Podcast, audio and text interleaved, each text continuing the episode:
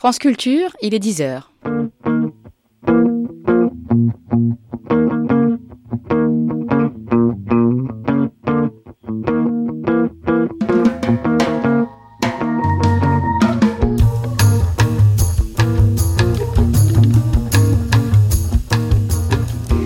Nous entamons la deuxième heure des grandes traversées que France Culture consacre cette semaine à l'environnement. C'est l'heure du débat.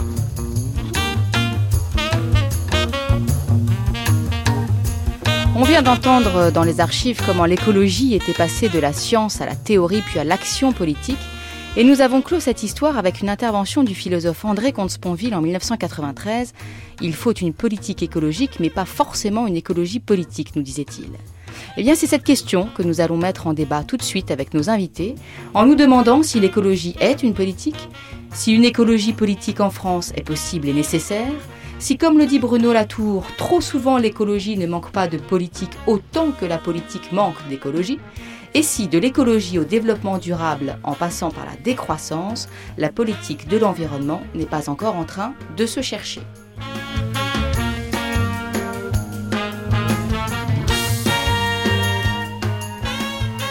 Quatre invités sont avec nous aujourd'hui. Luc Ferry, bonjour.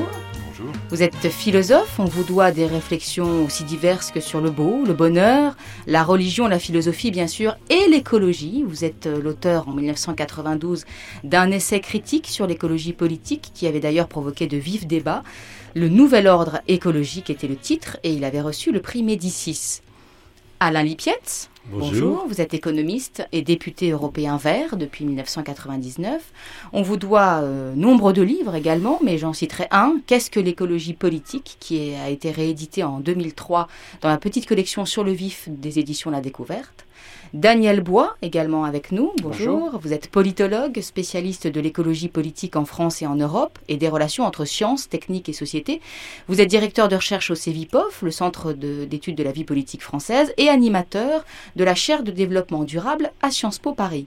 Et puis au téléphone depuis les Pyrénées est avec nous Jean-Paul Bessé. Vous m'entendez Jean-Paul Bessé? Je vous entends, bonjour. Bonjour, vous êtes ancien rédacteur en chef au Monde puis à Politis, membre du comité de veille écologique de la Fondation Nicolas Hulot, coordinateur du pacte écologique et auteur en 2005 de Comment ne plus être progressiste sans devenir réactionnaire. Et ce livre était paru chez Fayard. Alors, Luc Ferry et Alain Lipietz, on ne va pas refaire le débat que vous aviez eu en 1992 au moment de la sortie du nouvel ordre écologique, mais ce qui m'intéresse plutôt aujourd'hui, c'est de voir comment les, choses ont évolué depuis 15 ans, de part et d'autre.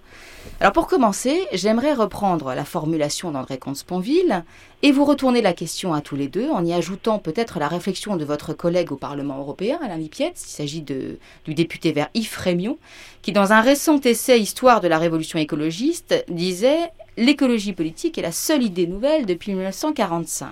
Alors pour vous, Luc Ferry, en 1992, l'écologie n'était pas une politique mais une idéologie. Est-ce que 15 ans après, vous affirmeriez la même chose? Non, j'ai jamais dit ça. Là, je crois qu'il hum, faut remettre les choses au point. J'avais simplement dans ce livre raconté l'histoire de deux courants euh, de l'écologie, un courant plutôt environnementaliste et réformiste, et puis de l'autre côté un courant plus radical qu'on appelle aux États-Unis l'écologie profonde. Et donc, euh, il s'agissait de, de réfléchir sur cette dualité de l'écologie. Donc, c'était pas une critique de l'écologie, c'était une critique de l'écologie euh, radicale, sans doute, mais pas de l'écologie en général. Et ce qui a beaucoup changé depuis, en gros, à l'époque, hein, il y avait euh, des environnementalistes, comme on les appelait, c'est-à-dire des gens qui voulaient faire des actions ponctuelles en faveur de la nature, pour dire les choses simplement. Et puis, de l'autre côté, des écologistes politiques qui avaient une vision globale du monde et qui estimaient, à tort ou à raison, mais probablement aussi à raison, euh, qu'on ne peut pas simplement avoir une action ponctuelle en faveur de l'environnement, mais qu'il y a un problème général qui est le problème du développement durable et qu'il faut avoir une vision globale et de l'économie et de la politique et de la société en général et des rapports de l'homme avec la nature et qu'on ne peut pas se contenter simplement d'actions réformistes et ponctuelles. Je me souviens d'un débat avec Suzanne Georges qui était tout à fait intéressant, qui à l'époque était la patronne, si je puis dire, de Greenpeace France, qui m'avait donné une métaphore qui était très parlante. Elle disait quand on est sur l'autoroute et qu'on veut aller à Marseille et qu'on voit toujours marqué Lille, Lille, Lille, Bruxelles, bah, il s'agit pas de ralentir comme font les environnementalistes, il s'agit pas de freiner un peu, mais il faut faire demi-tour. Il y avait d'autres métaphores, peut-être je l'indique aussi parce que ça clarifie les choses et je crois que ça peut-être changé depuis, que m'avait donné Antoine Wechter dans un débat. Euh, il me disait quand la baignoire déborde, euh, les imbéciles mettent des serpillières, ça visait Génération Les environnementalistes, ça visait euh, Brice Lalonde, et puis les gens sérieux ferment le robinet. Et là, on avait une réminiscence du thème de la croissance zéro, du Club d'Europe. Bon, et, à, cette époque, c'était le débat. Je pense que les choses ont changé aujourd'hui, et que maintenant, y compris les environnementalistes, ont intégré l'idée qu'il fallait une vision globale du monde, ce qu'on voit par exemple chez des gens comme Nicolas Hulot aujourd'hui. Donc le débat est différent et je pense que, juste pour m'arrêter là, l'une des grandes questions, à mes yeux en tout cas, qui se pose aujourd'hui, c'est pas tellement de savoir si on a besoin d'une vision globale ou pas, je crois qu'on a besoin d'une vision globale, y compris pour penser l'écologie, mais c'est la question de savoir si cette vision globale est nécessairement antilibérale, anticapitaliste, antimoderne ou pas. Et si au contraire, on doit, comme le pensent un certain nombre d'autres écologistes que ceux qui sont à l'extrême gauche, intégrer la problématique de l'écologie dans l'économie libérale et dans la société capitaliste. Voilà, à mon avis, comment euh, ce débat s'est déplacé. Enfin, il y aurait mille autres choses à dire, mais c'est un premier première série de remarques. Peut-être. Alain Lipietz, votre sentiment sur l'évolution du débat? Oh, Je crois que la grande différence par rapport à 1992, si on prend cette date de référence, c'est que tout le monde est convaincu qu'il y a un problème. Et maintenant, le débat se reporte sur les solutions. En 1992, il y avait des gens qui niaient l'effet de serre, hein, tout simplement. Et euh, on a eu des, ministres de l'éducation nationale euh, dans les années entre 92 et aujourd'hui qui ne croyaient pas à l'effet de serre, tout simplement. Donc, Claude Allègre, Claude, euh, récemment, c'était aussi encore tout récemment, dans, oui, tout à fait. dans ce sens. alors évidemment, ça c'est un peu particulier à la France. Hein. Au Parlement européen, je, je, ne côtoie pas de pays, de, de, collègues venant des pays ayant cette particularité de la France de ne pas croire au risque écologique. Donc le, le problème de fond, c'est qu'est-ce qu'on fait maintenant? Et euh, peut-être qu'un des défauts des Verts, par exemple, c'est ils en sont restés à euh, taper sur le tambour, hein, frapper le, sonner le tocsin en disant il y a un problème écologique, il y a un problème écologique, il y en a même plein. Alors que l'opinion, disons très récemment, hein, disons depuis un an et demi, deux ans, dit oui c'est vrai, allez, c'est vrai, vous avez raison. Qu'est-ce qu'on fait maintenant? Et on, a passé maintenant à une autre étape. Euh, ben voilà les solutions. Nous avons une politique écologiste correspondant à des problèmes écologiques. Par exemple, sur l'effet de serre, euh, euh, il y, a par exemple la question du logement. On vient de voir que d'énormes masses d'argent vont être consacrées à ceux qui achètent des maisons euh, pour les dispenser de payer leurs intérêts. On aurait pu au moins mettre une conditionnalité écologique sur la qualité de ces maisons. Eh bien non. Donc on voit bien que on a beau savoir vous avez même un président qui vient d'être élu, euh, qui proclame qu'il y a un problème écologique. Il ne fait rien sur la construction des maisons. C'est absolument effarant. Et il n'y a qu'en France qu'on voit des choses comme ça. Est-ce que vous diriez que euh, ce que évoquait euh, Luc Ferry à l'instant et qui était le, sujet de son livre en 1992, à savoir la différence entre deux tendances, l'une radicale, l'une réformiste, est-ce que vous diriez que ces deux tendances existent toujours ou est-ce que on voit moins d'écologie radicale du fait de la montée de l'écologie réformiste, Alain Lipietz Oh, en France, hein, parce que je crois qu'aux États-Unis, l'écologie radicale est très forte. oui, euh, la deep ecology que, que, dénonçait euh, Ferry était vraiment quelque chose de spécifique au, au monde anglo-saxon. Hein. En France, je ne vois même pas qui c'est. Euh, je, je, suis capable, incapable de citer un nom. Non, on a une nouvelle discussion. Alors, c'est sur développement soutenable ou décroissance. Oui, on y viendra dans un deuxième temps. Alors ça, c'est plutôt, euh, c'est intéressant aussi comme débat. C'est bon tout le monde est devenu réformiste, c'est-à-dire tout le monde dit qu'est-ce qu'on fait? Alors, il y a des gens qui mettront plutôt l'accent sur il faut une révolution intérieure et qui nous conduira à moins consommer euh, absolument en termes de produit final, moins nous éclairer, moins nous chauffer, euh, moins nous déplacer. Donc c'est plutôt une révolution intérieure, hein, attendue des individus. Et puis vous avez plutôt des gens, euh, dont je suis euh, peut-être par formation d'ingénieur, qui disent, mais vous pouvez euh, vous chauffer, enfin rester à peu près à la même température, mais pour 4, 5, 6, 7 fois moins d'énergie consommée. Et c'est ça qu'il faut, par des politiques écologiques, c'est-à-dire des politiques d'État, obtenir. Daniel Bois, vous qui euh, travaillez sur cette écologie politique depuis maintenant quelques années, mmh. comment vous voyez l'évolution de, ce débat et l'émergence de l'économie, de l'économie, de l'écologie politique en France? Bah, L'écologie politique incarnée par les Verts, hein, dans le cas français, j'ai le sentiment qu'elle a mis un petit peu longtemps quoi, à se mettre dans cette problématique du du questionnement entre développement durable euh, ou décroissance. Hein. On y arrive aujourd'hui, je trouve ça intéressant, mais euh, il a fallu du temps quand même. Hein. J'ai le sentiment que pendant très longtemps, elle a été sur une position qui n'était pas la position, euh, à mon sens, je suis d'accord avec, avec Alain Lipietz, ils n'étaient pas sur une position véritablement fondamentaliste. J'ai jamais pensé qu'Antoine Wechter était fondamentaliste. C'est pas exactement ça le problème.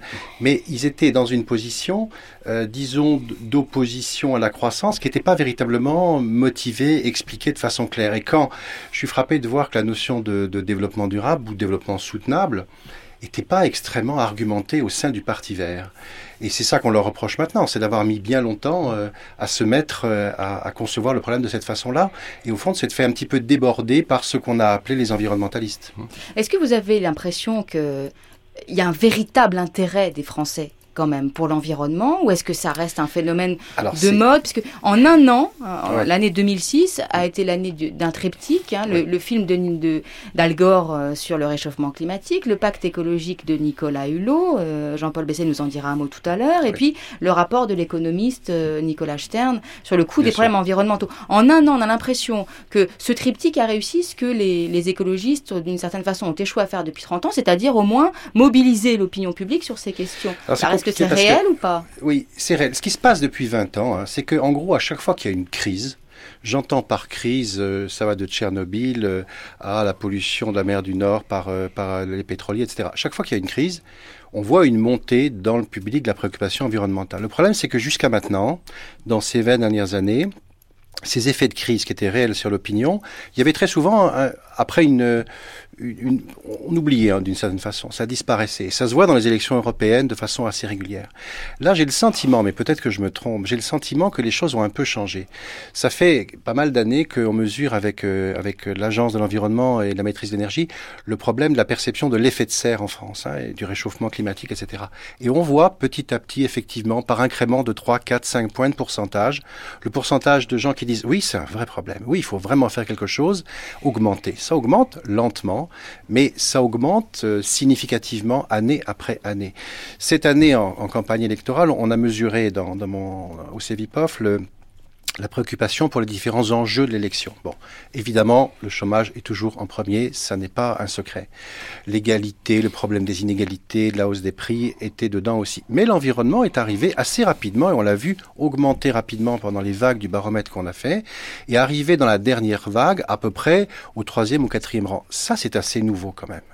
Ça, ça me semble effectivement une conséquence de ce qui a été dit sur le réchauffement climatique, des alertes, du rapport Stern et tout ça. Donc je crois qu'il se passe quelque chose vraiment dans l'opinion.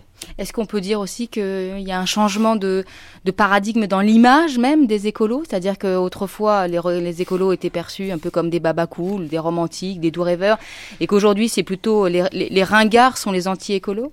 Alors c'est compliqué. Il y a l'image du Parti vert qui, je ne vous le cacherai pas, et je crois que Alain me contrira pas, est pas excellente en France. C'est l'image des Verts. C'est quand même la meilleure de tous les partis. Ça veut dire quoi le meilleur Alain Lipiès ben Elle a 50% d'opinion positive. oui, oui. 52 par là, je crois. C'est la seule qui ait une opinion positive nette. Généralement, le, le, Parti socialiste et les Verts, dans le sondage auquel mm. fait allusion Alain, qui est un sondage qui se fait à peu près une fois par mois, sont à peu près au même niveau, hein, le Parti socialiste et les Verts. Bon. Euh, je crois que ça serait un petit peu de se faire une illusion de penser que les Français ont une très très très bonne opinion des Verts. Hein. Je ne crois pas que ça soit tout à fait vrai il y a quand même l'idée que c'est un parti euh, qui a eu du, qui a du mal à, à s'exprimer sur ce thème du développement durable. C'est un parti dont on sait que le fonctionnement est compliqué. Les Verts eux-mêmes disent qu'ils sont pas très heureux au sein de leur parti, et ça transparaît dans l'opinion. Hein. On a le sentiment qu'il y a des difficultés de fonctionnement interne. Donc, bon, euh, ne peut pas dire que ce soit une image parfaitement positive, même si globalement, effectivement, on n'a rien contre les Verts, je dirais en globalement. Peut-être distinguer les Verts des écologistes. Alors, les Verts des écologistes. C'est le Parti Vert qui est euh, qui est l'objet de, de cette, fameuse enquête.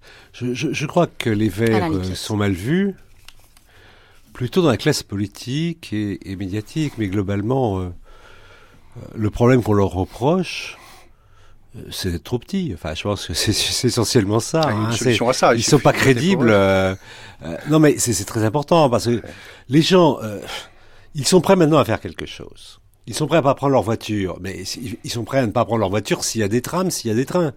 Comme ils n'ont pas l'impression que les Verts vont leur donner des trams et des trains, vu qu'ils ne peuvent pas arriver aux, exécutifs,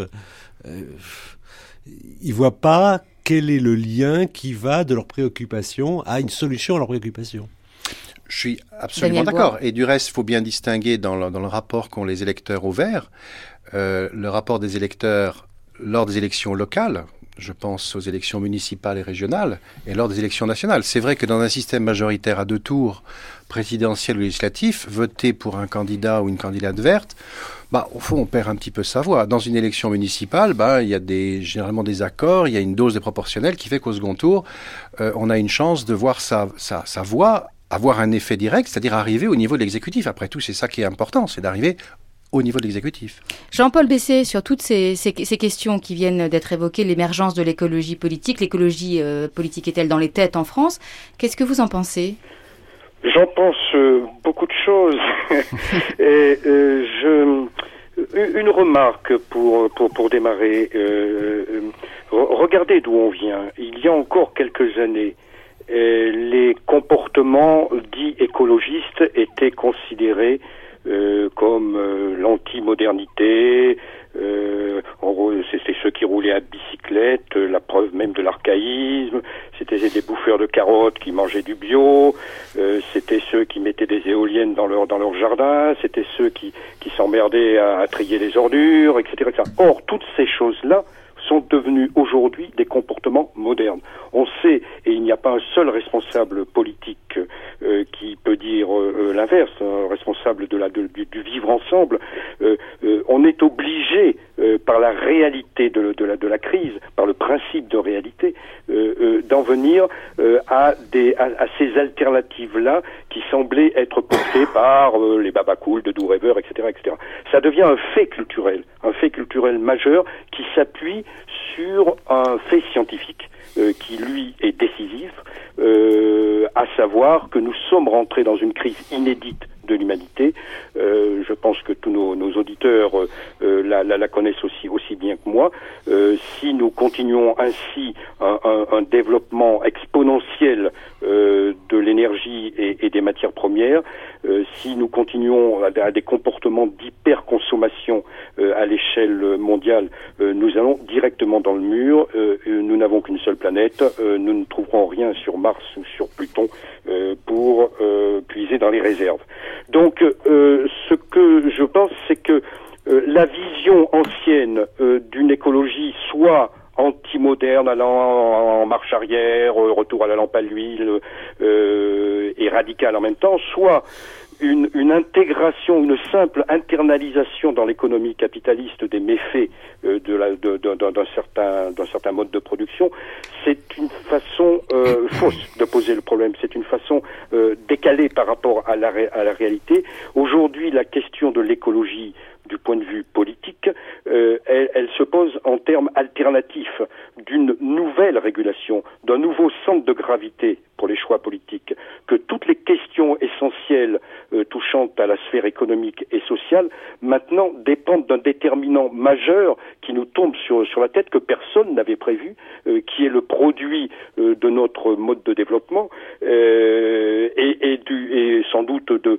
du, moteur de l'humanité, de toujours aller, de toujours vouloir aller de l'avant, de l'illimitation. voilà, on est confronté à ça et l'écologie devient euh, la question, la question euh, centrale à partir de laquelle euh, toutes les autres questions découlent. Donc ce n'est pas une rustine, ce n'est pas un ou un retour en arrière, c'est un, nouveau paradigme à, inventer. Et je suis plutôt d'accord avec vos, vos, réflexions sur le thème que ces choses-là ont plutôt progressé, ont maturé au sein de, de, de, la société.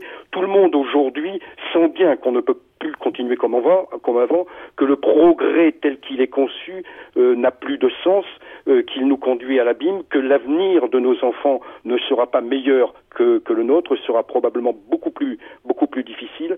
Euh, bref, qu'on est on est c'est le, syndrome du Titanic. Hein, euh, voilà, on a on a on boit on boit du champagne et, on, joue des violons, euh, mais le bateau va directement sur l'iceberg et, et, avec la catastrophe que, que cela signifie. Alors Luc Ferry, est-ce que vous-même vous êtes devenu moderne en devenant écolo? Non, je, je suis pas, j'ai pas changé d'avis là-dessus. Je, je, suis ni plus ni moins écolo qui a, qui a 20 ans. Non, mais je, je continue à penser que, euh, si vous voulez, le problème fondamental, c'est qu'on ne croit pas ce que l'on sait, comme le dit très bien Jean-Pierre Dupuis on sait exactement comme la question de la mort. Nous savons parfaitement que nous allons mourir, mais nous n'arrivons jamais à y croire vraiment. Et on vit comme si on était éternel. Et donc pour moi, la grande question, c'est la question de savoir comment euh, réussir à faire croire, en effet, à, faire vraiment prendre conscience, mais pas au sens intellectuel du terme, au sens quasi psychanalytique du terme, à vraiment avoir euh, euh, la, la, compréhension intime du fait que le développement, en effet, n'est pas tenable. Et à partir de là, il me semble qu'il y a deux questions fondamentales si on veut avancer et pas rester sur les, les débats en effet du passé entre écolos radicaux, écolos réformistes. Tout ça me paraît en effet, euh, bien que pas entièrement, mais en grande partie dépassé. Je dis pas entièrement parce qu'il reste des altermondialistes viscéralement antilibéraux et que ça pose encore un certain nombre de problèmes. Il y a encore des débats là-dessus. Mais enfin, si on veut avancer et, et, dire des choses positives, pour moi, la vraie question, elle est quand même là. Comment euh, faire croire à ce que l'on sait On sait que ça n'est pas tenable, que ça ne peut pas durer comme ça, mais comment en prendre véritablement en conscience. Et donc, pour moi, la grande question, c'est la question de savoir. Alors, j'ai pas bien compris ce que disait euh, Jean-Paul Besset tout à l'heure sur le sujet. Je suis pas sûr de l'avoir bien compris, mais ça reste quand même la question de l'intégration ou pas de la problématique de l'écologie dans l'économie moderne. Je pense que c'est le grand sujet et ma conviction, mais je pourrais l'argumenter plus longuement, c'est que tant qu'on n'aura pas intégré suffisamment l'écologie dans l'économie moderne, euh, les gens n'y croiront pas. Ça restera une espèce de fantasme encore une fois, un peu comparable à cette idée qu'on va mourir mais qu'on n'y croit pas. Et donc, euh, il me semble que l'enjeu fondamental, c'est en effet celui-là. Et je sais que je vais prononcer un, mot qu'il faut pas prononcer, mais je pense que le, débat allègre-hulot est un vrai débat, c'est un bon débat. Alors, on peut reprocher aux uns aux autres euh, la violence du propos, que sais-je, ça m'est égal. Mais le vrai débat, à mon avis, il est là. Et il me semble que de ce point de vue-là, le débat, il est aujourd'hui entre réformistes, c'est-à-dire entre gens qui veulent vraiment réformer la société, qui veulent penser euh, le rapport à l'écologie de façon sérieuse. Et donc la question, c'est de savoir comment on va intégrer cette euh, écologie à l'économie moderne, et si ça suppose qu'on ait une vision catastrophiste du progrès ou pas. Ce que j'entendais quand même un peu en écho euh, dans les propos de Jean-Paul Besset, mais je suis pas sûr de bien le comprendre. Il faudrait qu'il soit là, qu'on puisse discuter de, de vive voix, si je puis dire, et pas simplement par téléphone. D'un mot peut-être, Jean-Paul Besset, si vous préciser. Oui, oui, oui, oui. Je, je, crois que mais non, mais Luc Ferry a raison. Il met le doigt sur euh, euh ce qui est peut-être une une une, euh, une, divergence ou tout au moins une sensibilité différente. Euh, euh ce que j'ai voulu dire, c'est que effectivement, pour moi, la question ne se posait pas dans le sens d'une intégration de l'écologie dans le libéralisme, dans l'économie moderne, appelez-la comme vous voulez, mais de renverser les choses. C'est que l'économie le système économique euh, euh, que l'humanité euh, doit se choisir doit devenir un, un sous-système un sous-système de la de la de, la de, du, nouveau paradigme qui nous est imposé par les lois physiques de, de, la nature, de la crise des ressources et, des déséquilibres climatiques, de la biodiversité, etc. C'est-à-dire que c'est un retournement. Vous avez raison de le dire, Luc Ferry. Euh, savoir n'est pas croire. Euh, c'est un retournement de pensée au moins aussi important que celui qui a eu lieu euh, au moment des, des, Lumières, où on a remis l'individu au centre de la de, des décisions, le, le, le cogito euh, par rapport à, au Moyen Âge où c'était la providence divine, en gros, qui qui, qui, qui décidait qui décidait de tout dans les dans les têtes.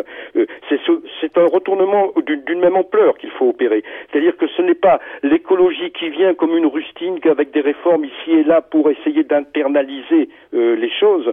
Euh, c'est une nouvelle conception Qu'est-ce que c'est que la croissance? Qu'est-ce que c'est que la richesse? Qu'est-ce que c'est que le développement? Qu'est-ce que c'est, au final, que le vivre ensemble et le bonheur humain? Euh, C'est cette question-là fondamentale que pose la, crise écologique, euh, qu'elle nous pose en pleine, figure. Euh, et, se contenter simplement de, de, vouloir repeindre un peu en vert ici et là euh, au mieux possible. Ça, des, choses peuvent être tout à fait bienvenues hein, de, ce point de vue-là. Je, ne dis pas, bien sûr qu'il faut progresser, il faudra progresser par étapes, que tout ne peut pas. Il ne s'agit pas de faire une, révolution du jour au lendemain, mais, il s'agit d'une vraie révolution culturelle, euh, euh, une nouvelle une nouvelle disposition d'esprit euh, de l'humanité dans son rapport, dans sa représentation du monde. Juste, Luc Ferry, avant de donner la parole à Alain Lipietz, est-ce que c'est plus clair pour vous maintenant?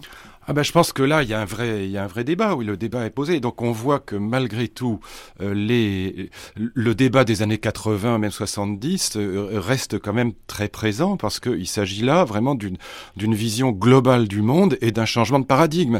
il s'agit vraiment d'une révolution copernicienne. Il s'agit de dire que c'est pas l'écologie qui doit s'intégrer à l'économie moderne, mais l'inverse. C'est l'économie qui doit être englobée par la problématique écologique. Et ça, c'est un vrai débat. D'ailleurs, c'est un débat. Euh, on, on l'aura pas en trois secondes parce que c'est un vrai débat de fond qui engage aussi, comme vous le disiez très justement, euh, la vision qu'on a du, bah, à la limite du sens de la vie humaine et de ce que ça signifie que de vivre ensemble. Et, et ça, ça, ça, engage aussi une question de fond, c'est que l'horizon de la consommation, qui est le seul visible dans la mondialisation libérale, est-ce que cet horizon-là est un horizon plausible, un horizon défendable pour la vie humaine ou pas? Donc ça, c'est un vrai débat de fond et on peut pas l'avoir là en trois secondes, mais au moins il est bien posé.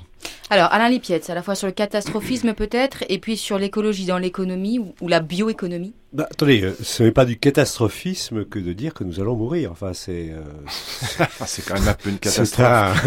C'est la lucidité, tout simplement, et euh, pratiquement toute la philosophie depuis qu'elle existe consiste à apprendre à vivre en sachant que nous allons mourir. Enfin... Euh, je sais, c'est peut-être une différence d'âge avec Luc Ferry, mais effectivement, je, c'est tout le je, je, commence à intégrer le fait que je vais mourir. Euh, je choisis euh, les livres qu'il me reste à écrire, les amours qu'il me reste à vivre en fonction de l'âge que j'ai. Et c'est extrêmement important parce qu'on on a cité le rapport Stern. Hein en l'ordre de 5000 milliards de, de, de dollars pour, euh, pour l'effet de serre d'ici si 2050, si on ne fait rien. Bon, je, je, suis le rapporteur pour le Parlement européen de l'intégration de l'aviation dans le quota d'effet de serre que s'autorise l'Union européenne. Et euh, là, à part la France, tout le monde est dans le coup. C'est-à-dire que la Commission pousse, le Parlement pousse, les autres pays poussent à ce que vraiment l'aviation maintenant soit limitée, l'usage de l'aviation. Et euh, les aviateurs nous ont opposé un rapport dans lequel, euh, bah non, si on empêche les gens de voler, le surplus du consommateur va diminuer, disent-ils. Euh, il va y avoir un déficit de 100 millions par an. Euh, cabinet Ernst Young a fait ce calcul. J'ai posé la question, mais quel est le prix de la vie humaine dans le rapport du cabinet Ernst Young? Ah bah aucun, on n'a pas calculé ça. Ah mais pourtant, euh, le dernier coup de chaleur, enfin un des, un des coups de gong qui a amené les Français à croire à l'effet de serre, ça a été la, ça a été la grande canicule de 2003 qui a tué 15 000 personnes en trois jours et peut-être 60 000 personnes sur l'Europe en trois jours. Ah oui, mais non. Euh, de toute façon, c'est vrai que pour nos enfants, mais c'est pas du tout de nos enfants. C'est les gens de plus de 60 ans. Je vais avoir 60 ans cette année. Je suis intéressé directement par savoir si je pourrais euh, euh, bénéficier d'une planète vivable dans les quelques 20 ans, 25 ans qu'il me reste à vivre après ma retraite ou pas. Euh, et donc, il m'est relativement indifférent de savoir si je vais à Tahiti pendant ces 25 ans en avion ou peut-être en, bateau, euh, ou si on me dit, bah, écoutez mon vieux, pour que vous puissiez avoir vos 25 ans, il faut arrêter d'y aller en avion. C'est ça l'enjeu. C'est ça l'enjeu, il est, il est comme ça. Alors je trouve pas que c'est de l'apocalyptisme que de le poser comme ça, c'est le poser sérieusement comme ça, c'est le poser en termes de politique publique, et c'est, euh, je, je, suis toujours stupéfait de voir qu'en France, des questions aussi simples, aussi directes, aussi pragmatiques sont traitées, ah mais vous faites de l'apocalyptisme. Non, nous sommes en train de regarder comment on peut maintenir en vie, normalement, agréablement et même de façon amusante, une grande partie de la population en évitant les dérives climatiques, en évitant les maladies euh, venant euh, des modifications de notre alimentation, etc. Alors, à, défaut de mourir, Luc Ferry est en train de bouillir, donc il a très envie de réagir. Non, juste un mot là-dessus. Je pense pas qu'en effet le catastrophisme consiste à dire qu'on va mourir. C'est pas ça que je voulais dire. Je pense que chacun l'a compris. Bien qu'à titre personnel, je considère ça comme une catastrophe. Mais enfin, c'est pas le sujet. Non, je crois qu'il y a un vrai débat sur la question du catastrophisme. Et puis à partir de ce que disait Jean-Paul Besset, j'essaie de relier les deux. C'est la question du court terme, moyen terme, long terme. Euh, le catastrophisme sert à une chose, c'est à faire croire aux gens qu'il faut euh, opérer cette révolution qu'a très bien décrite euh, Jean-Paul Besset, c'est-à-dire mettre l'économie sous comme sous-système de l'écologie et non pas l'inverse. C'est clairement dit, on comprend bien ce que ça veut dire. Mais si on le fait dans les dix ans qui viennent et que l'Inde ou la Chine ne rentrent pas, par exemple, ni les États-Unis dans ce système-là, ce qu'on va faire simplement, c'est qu'on va détruire l'économie européenne sans aucun profit. Et donc la question du catastrophisme, elle est quand même très importante quand on la relie à la question du court terme, du moyen terme. Moi, j'aurais envie de dire la chose suivante, juste pour que le débat soit clair. À la limite, je serais d'accord à long terme, disons à un siècle ou à 50 ans, j'en sais rien, j'ai pas fait le calcul, mais à long terme en tout cas, avec le projet de Jean-Paul Besset. Moi, je m'y reconnais tout à fait volontiers.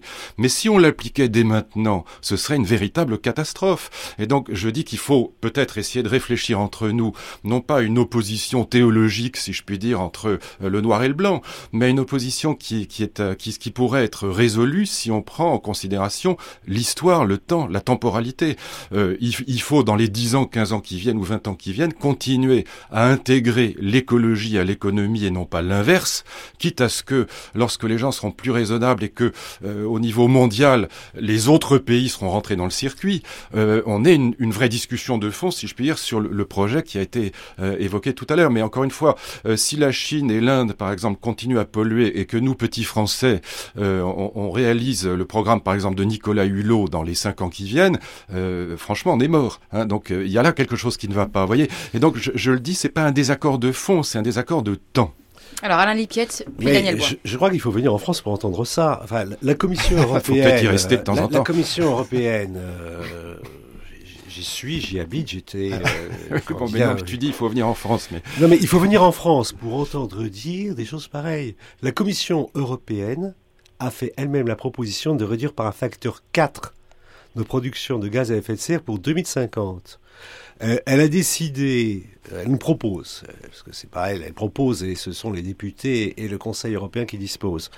Elle a proposé de réduire de 20% pour 2020 s'il n'y a pas d'accord avec les autres pays et de 30% s'il y a un accord avec les autres pays. 2020, c'est demain. Hein, c'est pas euh, les décisions à prendre, les maisons qu'on construit, les, les, projets, euh, les projets autoroutiers remplacés par des projets de lignes de chemin de fer. C'est demain si, si on se fixe l'horizon 2020. Euh, demain, quand je dis demain, c'est-à-dire l'année 2007. Hein, donc, on est en plein dans ce long terme. Si par long terme, on veut dire 2020. On, est dedans. Je ne sais pas ce que tu veux dire là. Moi, 2050, c'est ce que j'appelle relativement long terme. Bon, alors disons, l'objectif hein, de dire euh, on se fixe un objectif de moins 20% si les autres pays ne font rien et de moins 30% si les autres pays acceptent de bouger, il est pour 2020. Et les décisions techniques en termes de lancer les études pour mettre une ligne de ferro-routage, par exemple, euh, pour être euh, à, l'heure en 2020, c'est maintenant, c'est en 2007. Donc je crois que les décisions se prennent en ce moment, elles se prennent en ce moment à l'échelle européenne. Bon, je, regrette évidemment les, élections présidentielles qui viennent d'avoir lieu où visiblement on, ne souhaite pas prendre de décisions euh, très rapides, et, alors que ça va être de plus en plus difficile. Euh, on, peut évidemment attendre le dernier moment, c'est-à-dire attendre 2014 pour 2020. De même qu'en 1914, euh, d'un seul coup, on a basculé d'une économie paix à une économie de guerre. Mais la proposition que font, euh, que fait l'écologie politique, c'est ne pas attendre le dernier moment, ne pas attendre qu'on ait, on ait vraiment le couteau sur la gorge pour commencer à agir. Et je crois que très franchement, euh, ça nous permettra d'agir de façon réformiste, tranquille, euh, plutôt agréable et plutôt gai, au lieu d'agir de façon catastrophiste. Daniel Bois. Je voudrais simplement faire remarquer une chose, c'est que je reprends l'exemple de l'aviation tout à l'heure. Euh, pour reparler du problème des valeurs, ça pose quelques petits problèmes quand même. Hein. On, réfléchit en termes de décroissance, on réfléchit par exemple, on va euh, probablement taxer le, taxer le prix du billet d'avion pour restreindre la mobilité. Je pense que c'est inévitable. Il ne faut pas oublier qu'en faisant ça, on remet en question une valeur qui était la valeur de la mobilité. Et la valeur de la mobilité, c'est aussi la valeur de l'échange culturel au fond, si pendant les 20 dernières années, les jeunes générations ont pu se promener un petit peu dans le monde et, profiter de l'échange culturel, qu'on on, est tous ici, je pense, à penser que c'était une valeur positive associée à la modernité, ben cette valeur-là, apparemment, on va être obligé de revenir un tout petit peu dessus à cause de la valeur du carbone, etc., et de l'effet de serre. Bon, je dis pas qu'il faut pas le faire. Je dis qu'il faut se rendre compte qu'on met en question là, pas simplement une valeur de profit, mais une valeur qui est une valeur, euh, euh, non pas du libéralisme, une valeur de l'échange culturel. Donc il faut y réfléchir, il faut se rendre compte de ce que ça signifie. Ça veut dire qu'on n'ira plus aussi facilement euh, que l'a fait notre génération dans tel et tel pays, parce qu'on comptera le prix en carbone, on dira non, je ne peux pas. Mais on fera la classe à pied peut-être. Jean-Paul Bessé sur cette question. La question de la, la crise écologique pose une question d'urgence de prise en compte urgente euh, d'un de, de, court terme, aujourd'hui et maintenant, de prendre un certain nombre de mesures euh, euh, qui anticipent. Vous avez pris l'exemple du, trafic aérien, qui, si on suit les, autruches de, des, prévisionnistes, doit doubler, quadrupler dans, les avenirs, dans les années à venir, et puis qu'il faut ouvrir des nouveaux aéroports partout, et qu'il faut construire encore des plus grands avions et qu'il faut pouvoir se déplacer encore plus et, bouger, bouger, bouger, le, phénomène du, du eh tout ça, on sait que ce n'est pas vrai. On, le, sait, mais on ne le croit pas, comme, vous disiez euh, tout à l'heure. Euh, donc il faut anticiper. Il faut anticiper euh, du point de vue à la fois des grandes mesures économiques et sociales, en disant que le secteur aérien ne sera peut-être pas, le, ne sera sans doute pas le grand secteur de développement qu'on pouvait imaginer il y a encore quelques années, et que au niveau des comportements individuels, eh bien oui, nous n'irons pas passer 15 euh, jours aux Antilles en plein hiver, de la même façon que nous ne mangerons pas des, des fraises euh, venues euh, de Chine ou des, des verts venus, du Kenya, parce que le, le, coût du carbone, à la fois le prix réel de, du carburant et, et, et, le coût nécessaire d'augmentation pour, pour lutter contre l'effet de serre, est là et est incontournable. Donc, à nous d'être intelligents, aux sociétés de mettre en place des politiques qui anticipent euh, euh, par des programmes de transition, par des mesures de rupture, par des signaux forts envoyés à la société, où on marche sur deux pieds, euh, pas seulement les comportements individuels euh, à, à, modifier, mais aussi un certain nombre de, de, de mesures structurelles qui sont à prendre au niveau, au niveau de l'ensemble de, de, la société. voilà la feuille de route aujourd'hui. Voilà la feuille de route. Alors, ça ne correspond peut-être pas, et sans doute pas, au, au, tempo politique électoral traditionnel. Ça ne correspond surtout pas au mode de raisonnement avec lequel, depuis deux siècles, l'humanité a, réfléchi.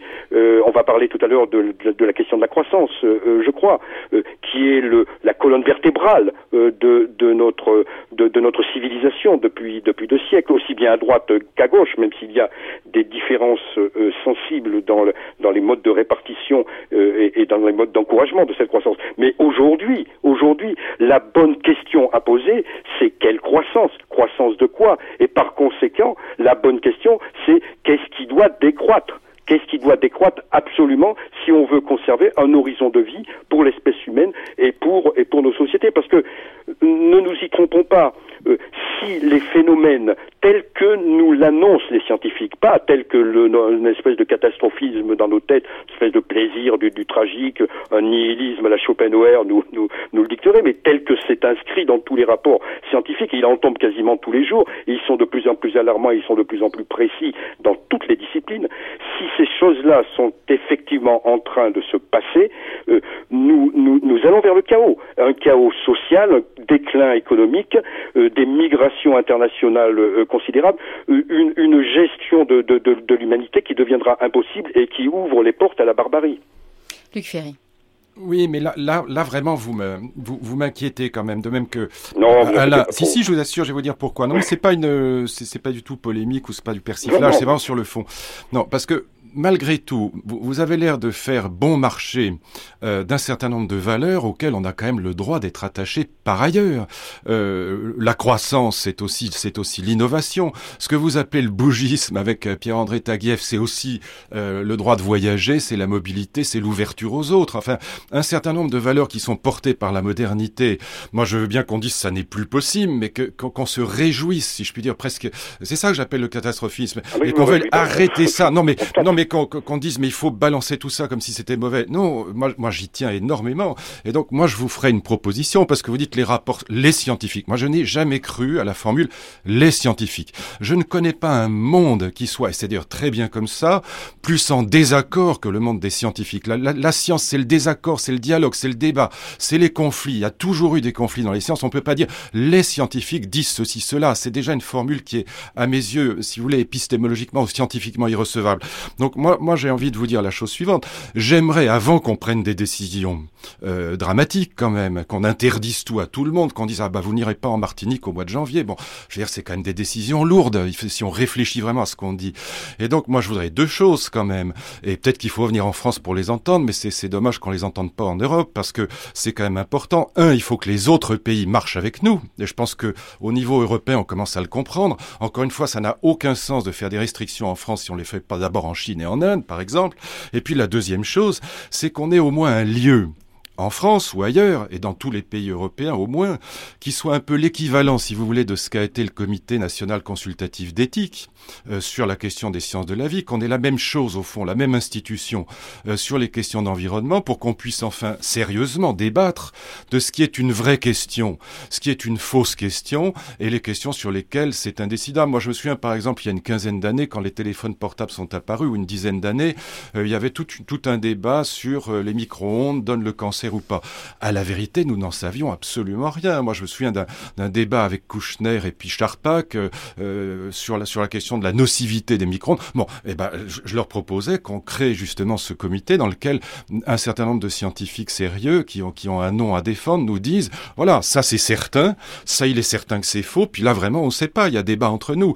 Mais tant qu'on n'aura pas, si vous voulez, un débat public réellement éclairé, je suis désolé, moi je refuse qu'on prenne des décisions dramatiques comme celles que vous évoquez pardon de vous le dire, c'est pas méchant, mais je trouve quand même très légèrement parce que vous remettez en cause aussi des libertés fondamentales euh, auxquelles moi je, je, je, ne souhaiterais qu'on ne touche qu'en dernière, euh, euh, donc le mot anti, en, dernier ressort, donc le mot anticipé me fait quand même peur dans l'état actuel du débat public en Europe. Jean-Paul Besset. oui, c'est on emploie tout de suite les grands mots. Je, ce n'est pas, ce n'est pas des libertés fondamentales que, que je. Si voyager, c'est une liberté je fondamentale. la liberté fondamentale de la vie, et du vivant, euh, hors de laquelle, hors de laquelle le, le, le développement, le, le, progrès de la condition humaine euh, ne, ne, ne, sera pas possible ou sera réservé à quelques-uns euh, seulement.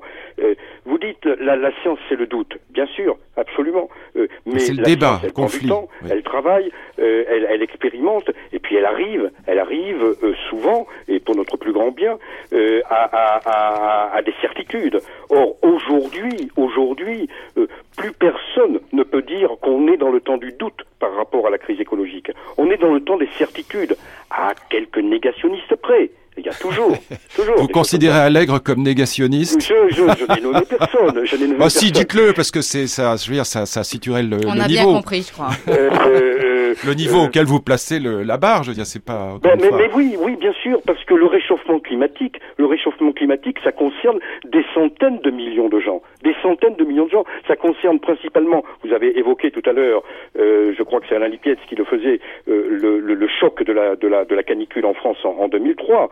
Euh, mais, mais si j'ose dire, c'est une broutille par rapport à, à ces centaines de millions de, de, de, de, de paysans, de pêcheurs, euh, de pauvres gens qui sont obligés de quitter leurs terres, qui sont obligés de quitter leurs forêts, qui sont obligés de quitter leurs leur bords de rivière aujourd'hui pour aller s'entasser dans les, dans les mégalopoles du, du, du, du, du, Sud. Est-ce que vous acceptez qu'il y a un débat sur l'origine du réchauffement climatique? Parce que c'est pas c'est ça le sujet Débat qu'on a eu hein cette bah, semaine. Hein. L'origine, l'origine, elle m'apparaît. Alors moi, moi, écoutez, je, je peux pas, euh, c'est pas moi qui dé décide, euh, euh, mais, mais j'observe, j'observe les, les, rapports de, de, de, du GIEC depuis plusieurs années, qui tous les deux ou trois ans s'affinent. Qu'est-ce qu'on attend pour réagir? Et, et, les gens le savent, les gens l'ont compris. Vous le, vous le disiez vous-même tout à l'heure.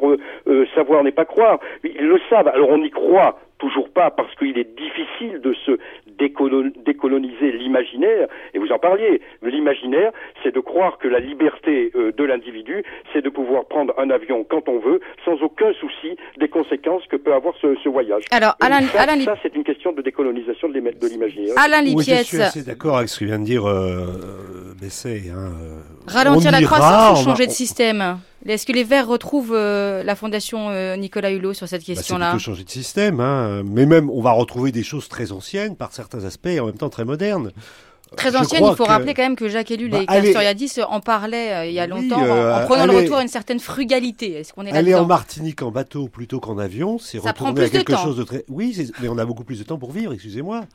Euh, qui est-ce qui va en avion à la Martinique actuellement? Ce sont essentiellement des retraités. Bon, euh, qui passent deux jours en bateau pour y aller, ou deux jours et demi en bateau pour y aller, ne me scandalise absolument pas. C'est pas un retour sur les libertés fondamentales. Bon, ne pas manger de fraises en hiver. Est-ce vraiment scandaleux oh, Non, pendant très très très très longtemps, l'humanité s'en est passée. Si euh, le prix pour ne pas mourir euh, dès 60 ans euh, d'un coup de chaleur est de ne pas manger en hiver, je cotise, hein, je suis tout à fait d'accord, ne pas manger de fraises en hiver. Je, crois que vraiment il faut être sérieux et bon, je veux bien avoir un débat. Je veux bien avoir un débat éthique pour savoir si est-ce qu'il est plus important de risquer davantage sa mort à 60 ans ou de pouvoir manger les fraises en hiver. C'est un débat non, mais sérieux, intelligent. C'est ça que vous appelez sérieux et intelligent. Mais, non, mais c'est exactement comme ça que, excusez-moi, c'est comme ça que qu'il vient d'être posé et que tu l'as posé. Ah non, moi pas. Euh, puisque c'est une euh, agression contre les libertés fondamentales et la modernité de pouvoir manger des fraises en hiver, non. ou de ne pas pouvoir aller à la Martinique. Non, pas en pouvoir avion, voyager en avion. Oui, si, c'est un problème de fond. Oui, oui bah attends, la question n'était pas de voyager en général, mais de voyager en avion plutôt qu'en bateau. Nous avons des bateaux extrêmement modernes, allant extrêmement rapidement, consommant extrêmement peu et qui remplacent très utilement les avions pour prendre ses vacances. Donc euh, ça ne me choque absolument pas de retourner à la Martinique en bateau euh, à l'âge de la Mais à la pièce, vous répondez pas à la question quand même de qu'est-ce qui doit décroître, jusqu'où et qui, doit, décroître, De façon extrêmement scientifique. Seulement les pays riches. C'est ce qu'on appelle. non, je passe mon temps à essayer de calculer comment faire croître les pays pauvres tout en maintenant les pays riches dans des limites qu'on appelle soutenables.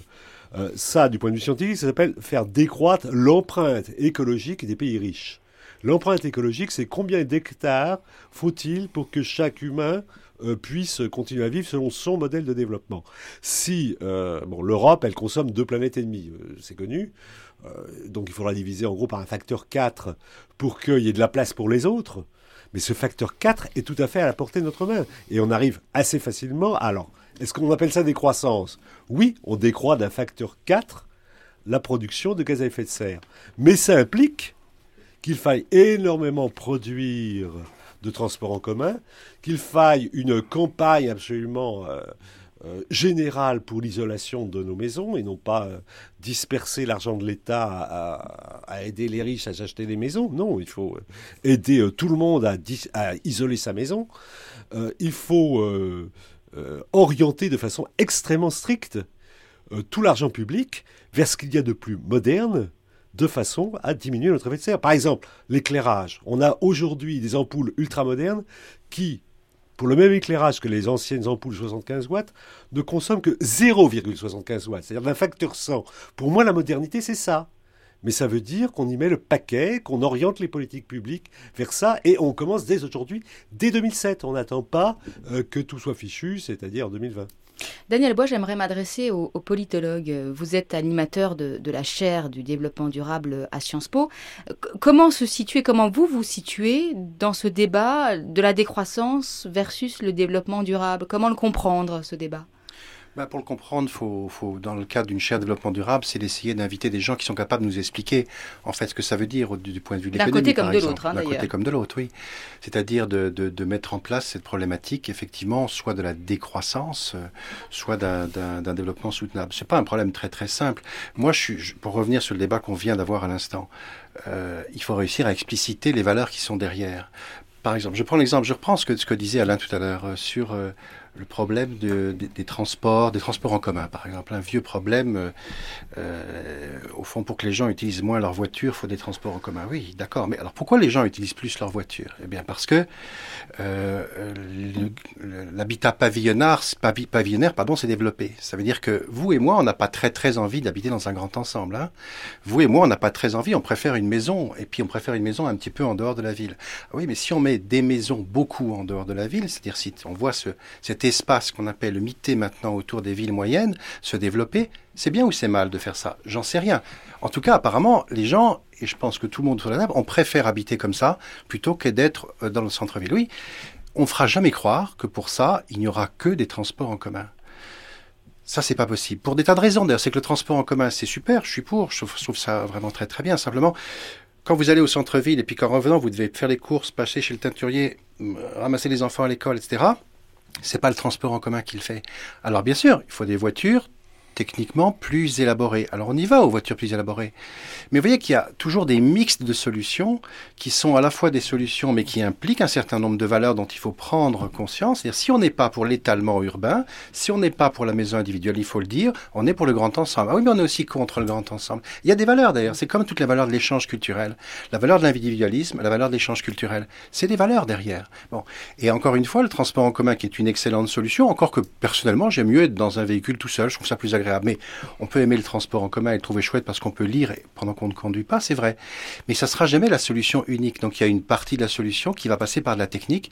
C'est bien d'ailleurs, hein, on fait baisser au niveau européen euh, euh, les rejets, on, implique des normes de plus en plus fortes pour les rejets de gaz à effet de serre des voitures. On pourrait arriver certainement à moins de 100, 200 euh, grammes par kilomètre. On va y arriver dans 2, 3, 4, 5, 10 ans peut-être. Allons là-dessus. Mais sans se faire d'illusions et, sans oublier, et, l'intérêt d'une chaire de développement durable, c'est d'expliciter tout ça qu'il y a de la technique et il y a des valeurs, et c'est les deux qu'il faut rendre explicites pour comprendre ce qu'on est en train de faire. Et puis ce qu'il faut dire aussi, c'est que le développement durable, c'est une notion qui a 20 ans. Hein. C'est une, pas une notion qui, est, qui, est, neuve, c'est une notion qui a 20 ans, que vous d'ailleurs, Alain pièces préférez appeler développement soutenable. Vous allez peut-être nous expliquer pourquoi. C'est une notion qui a, qui a 20 ans. Alors on, peut se demander quelles sont les réalisations en 20 ans de cette, de, de, cette, de cette notion, parce que les, les problèmes ont l'air de persister quand même. Sur, sur, le fait que je préfère soutenable, c'est le mot anglais, hein, soutenable indique les deux choses à la fois. À la fois, euh, ça doit durer, hein, euh, ça s'oppose à un rythme soutenable, et d'autre part, euh, ça doit être agréable pour tout le monde, hein, par opposition à une souffrance insoutenable. Donc euh, il y a à la fois euh, synchronique, c'est-à-dire une idée de justice sociale, euh, et puis il y a une, notion diachronique, c'est-à-dire une notion de, de, génération en génération. le mot anglais captait les deux. Nous avions en France le mot soutenable qui ne s'utilisait que pour les thèses. Je ne vois vraiment pas pourquoi nous ne pouvions pas l'utiliser également pour le développement.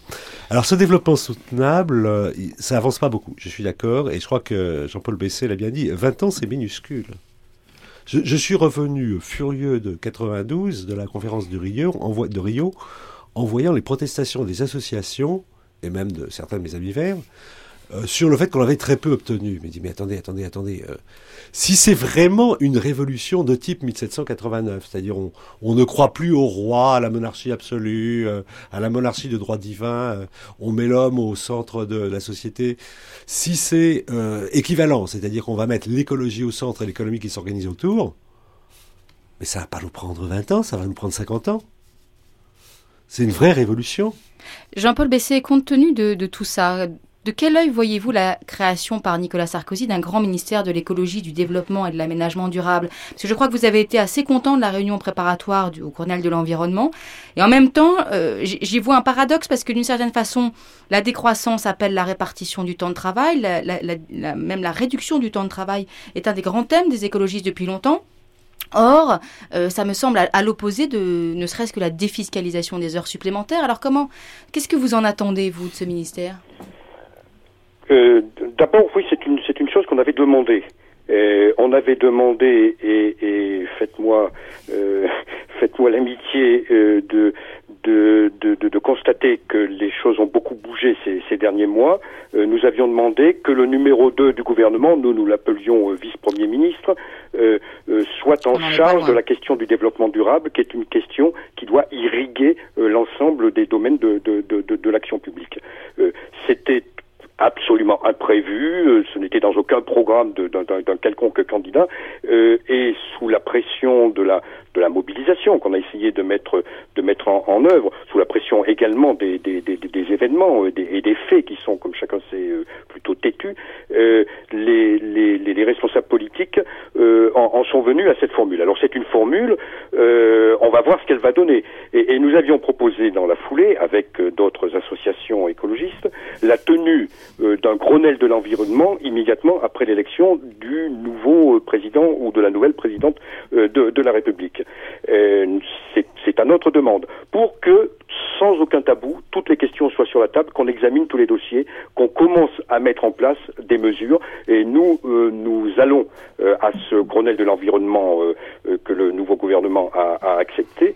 Nous y allons dans un esprit constructif pour apporter pour apporter le savoir-faire, l'expertise ou les contre-expertises, les idées, les alternatives, les initiatives qui peuvent nous mettre en marche pas pour provoquer demain euh, une, rupture euh, totale et, définitive avec l'ancien paradigme de, développement, mais pour nous mettre en marche vers un nouveau mode de développement, euh, pour répondre à des urgences dans la dans, la mandature, là dans, dans, les cinq ans qui viennent. Donc nous y allons de manière de manière constructive, vigilante et offensive et offensive pour faire avancer les choses. Alors Alain Lipietz, une question en parallèle, une question au vert que, que vous êtes en tant que député. Il faut quand même euh, dire, parce qu'on ne peut pas faire ce débat sans, le rappeler, qu'il y a eu un, immense paradoxe euh, cette année avec les, élections présidentielles puis législatives, c'est que euh, les idées des Verts se sont imposées, mais leur influence reste marginale, puisque Dominique Voynet n'a obtenu qu'1,57% des voix au, premier tour et que les Verts ont échoué d'une certaine façon. Alors, est-ce que on ne pourrait pas dire que si le but de l'écologie politique, c'était d'éveiller les consciences, de faire entrer le souci de l'environnement dans les programmes des grands partis, d'une certaine façon, le but est atteint et, que par conséquent, l'existence des partis, du Parti vert euh, n'a plus de sens euh, Est-ce qu'il faudrait se, dissoudre ou rejoindre euh, les partis majoritaires comme l'ont fait certains, hein, Corinne Lepage, Jean-Luc Benamias, Aurélie Fipetti, pour ne citer que Quel est l'avenir pour vous? Quel est l'avenir pour vous? Bon, il y a deux questions un peu différentes. Hein. Il y a le problème global de la France que la domination du scrutin majoritaire est en train de créer une situation catastrophique où on a deux images de la France, celle qu'on obtient à la proportionnelle, où les Verts pèsent 10% régulièrement, que ce soit au, au, régional, aux européennes, aux municipales à Bordeaux encore euh, en octobre dernier. Et puis une autre France, celle qui s'exprime au scrutin majoritaire, celle des élections cantonales et des élections nationales, dans lesquelles les Verts n'existent pas. Alors sur certains thèmes, comme l'Europe, qui est quand même dominant, hein, puisque 80% de notre législation environnementale euh, vient de l'Europe, bah, c'est parfait, les Verts sont euh, importants à l'Europe euh, et, déterminent donc la législation environnementale française. sur d'autres thèmes, comme on a dit la réduction du temps de travail, bah, les Verts n'existent plus. Alors ça c'est ça c'est un premier thème. Alors le deuxième thème c'est est-ce qu'il faudrait que les Verts n'existent plus en tant que parti politique? Et là je crois qu'il faut dire très clairement qu'il faut maintenant distinguer écologique, problème écologique, et solution plus écologiste ou pas, hein, ou plus ou moins écologiste. Je crois que M. Juppé prend à bras le corps la question de l'effet de serre, il y donne des réponses non écologistes. Un écologiste aurait dit tout de suite, eh ben, faut travailler sur l'isolement des logements, il faut travailler sur euh, la priorité au transport en commun, il faut euh, ne pas se réfugier derrière le nucléaire, mais vraiment essayer d'augmenter l'efficacité énergétique, c'est pas du tout la solution vers laquelle s'oriente Monsieur euh, Juppé. Hein. J'ai un ministère qui était déjà celui de Monsieur Dornano, il faut déjà le rappeler, hein, il y a quelques années. C'est exactement le même. Euh, eh bien écoutez, on va s'arrêter là. Je vais vous laisser méditer sur deux phrases. Celle de Bergson, l'avenir ne sera pas ce qui va arriver, mais ce que nous allons faire. Et Bruno Latour, avec qui j'avais également commencé, nous sommes tous désormais soumis à cette injonction contradictoire d'un côté innover ou mourir, de l'autre faire attention ou périr. Merci à tous les quatre.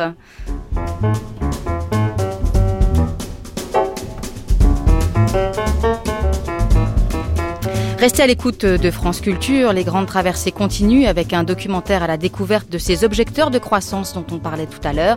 Un mode de vie, un état d'esprit, une vision du monde, une revendication d'autonomie, mot qu'on n'a pas à prononcer, pourtant très important, et un sentiment de responsabilité pour les générations à venir.